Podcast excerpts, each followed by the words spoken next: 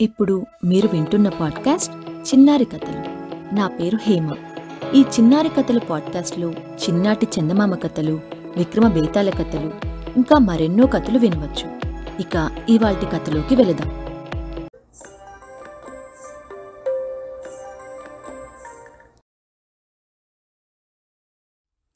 పరిచారిక నవ్వు.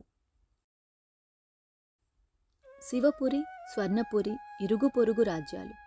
వాటి మధ్య తాతల నాటి తగాదాలుండడంతో చాలా కాలం ఎడముఖం పెడముఖంగా ఉండేవి. రెండు రాజ్యాలు ఆర్థికపరంగానూ సైనిక బలంలోనూ సమానమైనవి. ఇలా ఉండగా క్రమేపీ స్వర్ణపురి సైనికంగా బలహీనమైంది. అప్పుడు స్వర్ణపురి రాజు విష్ణుసేనుడు శివపురి నుంచి రానున్న యుద్ధ ప్రమాదాన్ని గురించి ఆలోచించాడు. శివపురి రాజు శివసేనుడికి యుక్త వయస్కుడైన ఒక కుమారుడున్నాడు. విష్ణుసేనునికి రత్నమంజరి అనే సౌందర్యవతి అయిన కుమార్తె ఉన్నది.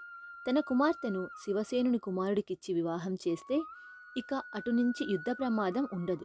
ఇలా ఆలోచించి విష్ణుసేనుడు తను శివసేనుడితో వియ్యమనదలిచినట్లు దూత ద్వారా వర్తమానం పంపాడు. అప్పటికే శివసేనుడి కుమారుడు విజయుడు రత్నమంజరి సౌందర్యాన్ని గురించి విని ఆమెను వివాహమాడాలనుకుంటున్నాడు. అది ఎరిగిన శివసేనుడు విష్ణుసేనుడి వర్తమానం విని ఒప్పుకున్నాడు. వివాహానికి ముందు శివసేనుడు అన్ని వివరాలు మాట్లాడుకునేందుకు విష్ణుసేనుణ్ణి ఆహ్వానించి విందు ఏర్పాటు చేశాడు. విందుకు విష్ణుసేనుడితో పాటు ఆయన భార్య జయంతిదేవి కుమార్తె రత్నమంజరి వచ్చారు. పరిచారికలు విందుకు వచ్చిన వారందరికీ వివిధ రకాల వంటకాలు వడ్డన చేస్తున్నారు. ఆ సమయంలో మాలతి అనే పరిచారిక వడ్డన చేస్తూ పక్కున నవ్వింది. ఆ నవ్వు విని అందరూ ఉలిక్కిపడ్డారు.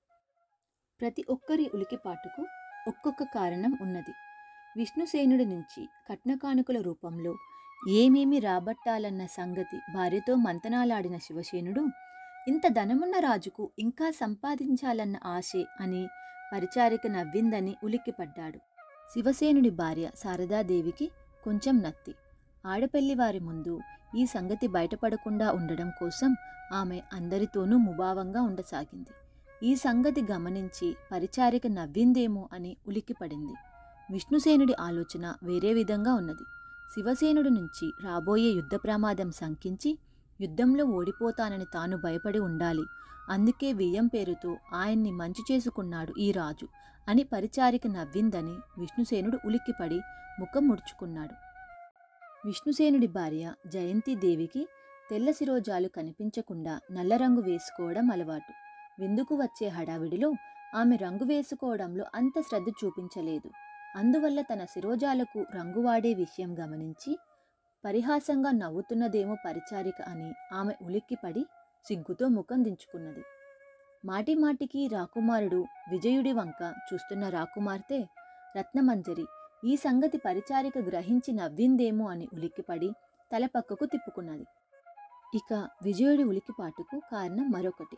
అతడు రాకుమార్తెతో ఏకాంతంగా మాట్లాడాలని తన మిత్రుడితో ఆమెకు కబురు పంప చూస్తున్నాడు. ఈ సంగతి పసిగట్టి పరిచారిక నవ్వి ఉంటుందని అతడు ఉలిక్కిపడి మౌనం వహించాడు.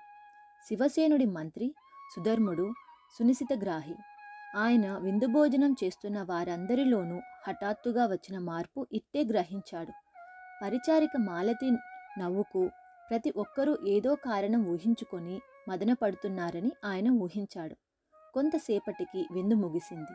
సుధర్ముడు మాలతిని దగ్గరకు పిలిచి విందు మధ్యలో నువ్వు నవ్విన నవ్వుకు కారణం ఏమిటి? అని ప్రశ్నించాడు.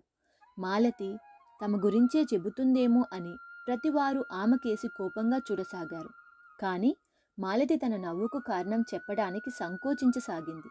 అప్పుడు సుధర్ముడు చూడు మాలతి నీ నవ్వుకు ఇక్కడ ఉన్నవారు ఏదో కారణం ఊహించుకొని బాధపడే అవకాశం ఉన్నది.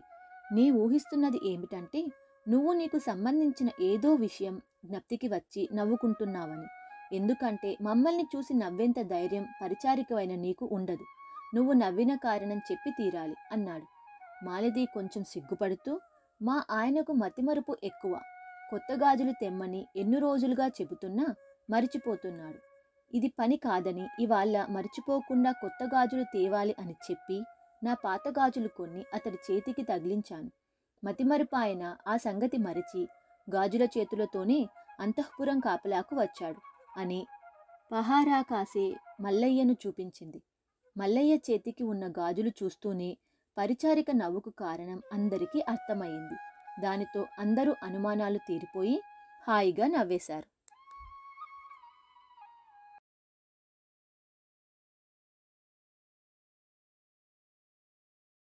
మీకు కనుక ఈ స్టోరీ నచ్చినట్లుంటే చిన్నారి కథల పాడ్కాస్ట్ని ఫాలో అవ్వండి. అలానే మీ ఫ్రెండ్స్ అండ్ ఫ్యామిలీకి షేర్ చేయండి.